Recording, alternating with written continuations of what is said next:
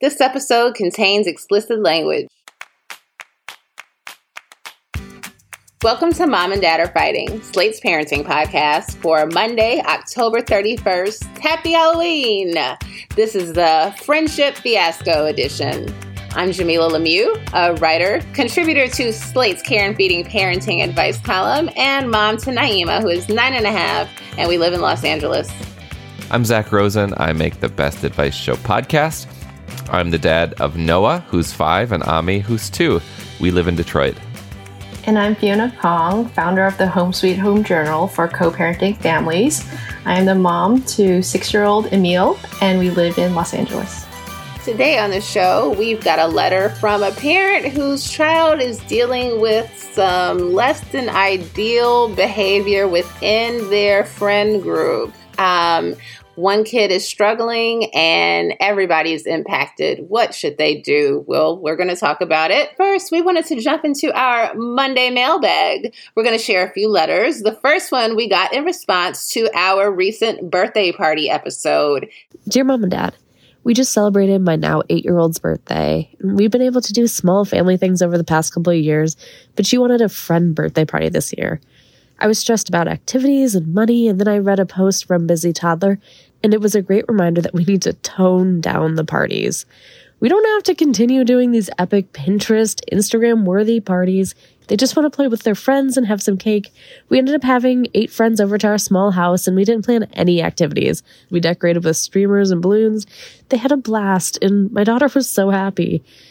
I know the letter writer said that they can't do it at their house, but going to a playground has built in fun, even in the rain, and most parks have covered spaces for adults, which is nice. I think we've gotten into this competitive parenting space where we're trying to outdo the last party or we're not being good parents, and that's about us, not the kids. They just want to play with their friends and have cake. Make it simple. Another cheap indoor option is reserving a side room at the public library. Those are free, but you will have to bring some activities in there. Good luck. We also got more feedback from our Don't Fear the Diagnosis episode. Dear Mom and Dad, I've been listening to your show for a few years and I mostly listen as a parent, but I'm also a school based occupational therapist. I have to say, I love your knowledge of pediatric occupational therapy after hearing references to it in multiple episodes.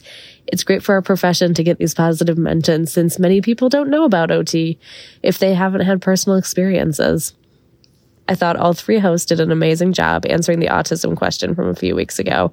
The one thing I would add would be to start the conversation by asking questions to gauge where the parent is in the process. Do they have any concerns? Is autism on their radar? Have they recently been to their pediatrician? In my experience, having background information about where the parent is in the process and meeting them there is super helpful and it leads to better conversations. Yeah, I think tone down in general is great advice for parents to follow. Just just tone it down, tone down the parties, tone down the costumes. Let's stop putting so much pressure on ourselves, right?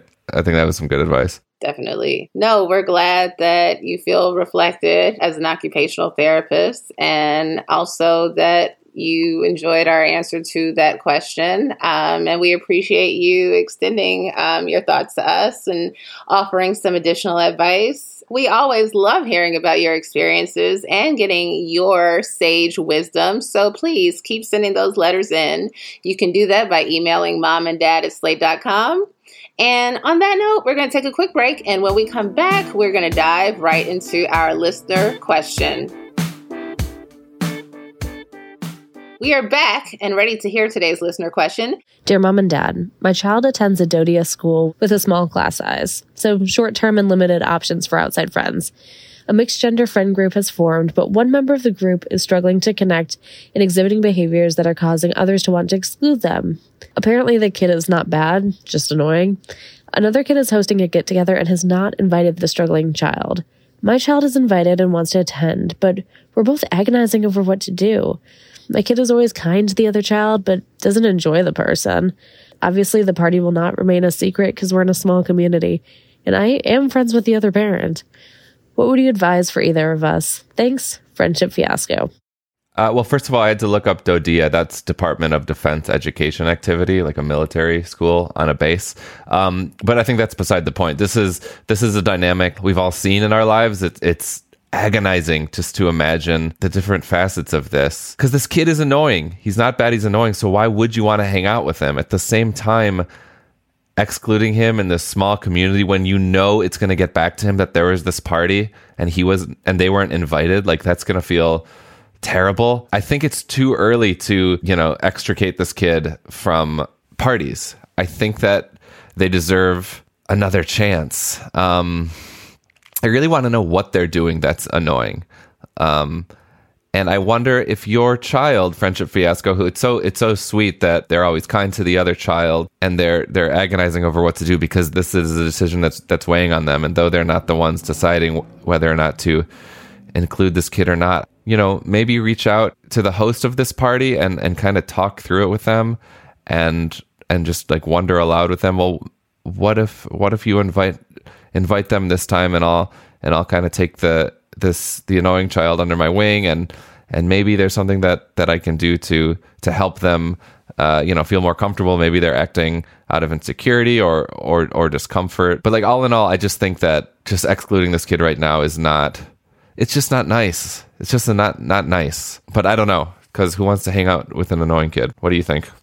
Zak I completely agree with everything you've said because this isn't an easy, you know, situation where, you know, there's implications on both ends, right? This kid deserves. I, I also believe that kids, you know, they're, they're young and the hurt that they will feel you know, and they need to see these kids all the time. I think that makes the situation so much worse. So I feel like if you are good enough friends with the annoying kids' parents, maybe have a conversation with them about, you know, if you're able to pinpoint where their child is struggling, you know, frame it in a way that is helpful because chances are they don't know what the problem is, right? And they can't correct it if they don't know what the problem is. Um, I do like the idea of going to the host and saying something because, you know, we talked about exclusion. It just, it's really shitty. I personally would still invite the kid in a small community.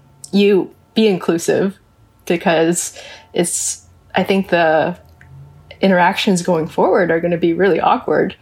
So that's what I would say. I would definitely try to have conversations with both parents and try to make things, you know, figure out a happy medium. Yeah, no, I agree with you both. I definitely think it's worth reaching out to the host um, and just talking about how painful it could be for a child in such a small group to be left out. Then having that conversation with the parent of the child in question that, hey, you know, there's seems to be a little tension between so and so and the group. Um, I've observed some things. Could we maybe chat about it? You know, and I know that's a very courageous conversation to have to have. I mean, nobody wants to be told anything negative about their child, but you know, I just think of so many people that have suffered socially, you know, things perhaps could have been different if there had been some intervention and someone would say, hey, these behaviors are really people don't like being treated that way. You know, you got to work on how you talk to people. You got to keep your hands to yourself, you know, things that can become these kind of deeply antisocial behaviors or a child that could grow up being really isolated um, from their peers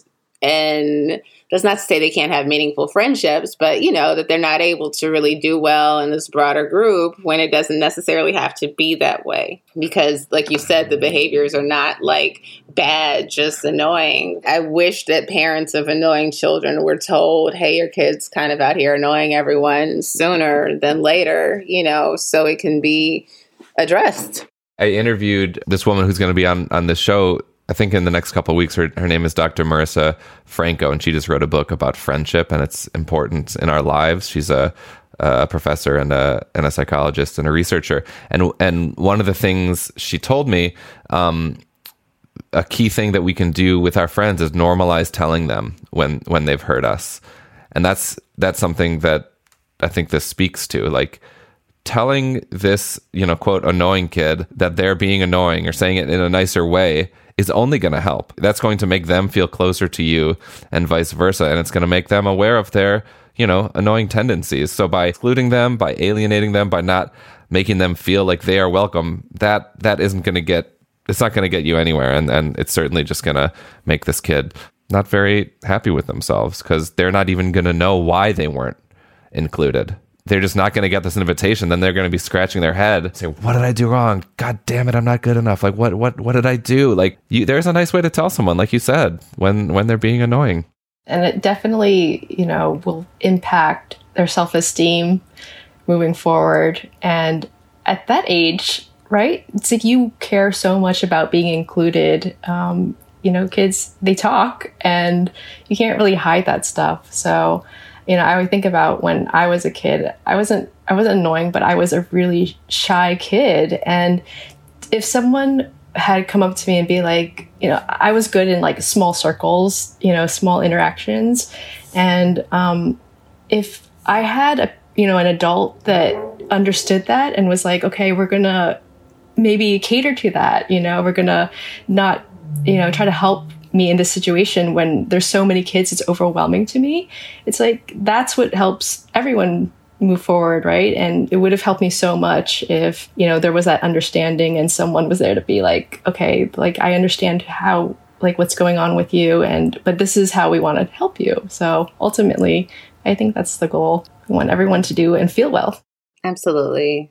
Letter writer we would love an update on this we hope our advice was helpful and please, please keep us posted. Everyone else, do you have some advice for our letter writer? You can let us know by emailing us at momanddad at slate.com. That's also where you can send any questions of your own. It is finally time for some recommendations. Uh, Fiona, what are you recommending? This is going to be a fun one my son and I just discovered this game, and he loves board games. He's so into them right now. I don't know if you two know about it, but it's called Blokus, and apparently it's been around for a while. It's this puzzle game. It's a board, and there's all these pieces, and you have to, it involves a lot of strategy to fitting all the pieces on the board. Um, it's kind of like Tetris, but we have an octagon shaped board and uh, or hexagon, um, and it takes probably about 30 minutes and you can play it from my style 6 now but you could play it till you're like 99 so um, it's a great use of time and we just love it. We've played it every time he comes back home. It's on our to-do list. So this it's not digital it's like an actual thing that you touch? Yeah it's a tangible game. I'm looking this up because i love tetris. I know it's very different than anything i've played before. So for the holidays, it's fun for adults and kids. Blokus, great. That's awesome. Yeah, maybe we need to try this because we could use a new game. Uh, what about you, Zak? What are you recommending? I'm recommending forest bathing. I was up north uh, in northern Michigan with some friends this weekend, and just I got, you know, we were with the kids, so I didn't get much time to myself, but I went out in the backwoods behind a friend's house just for like 20 minutes, all by myself no one around other than trees and leaves and birds. And I just took it in. I just like had some time to myself. I did some some weird interpretive dancing based on how I was feeling in the moment.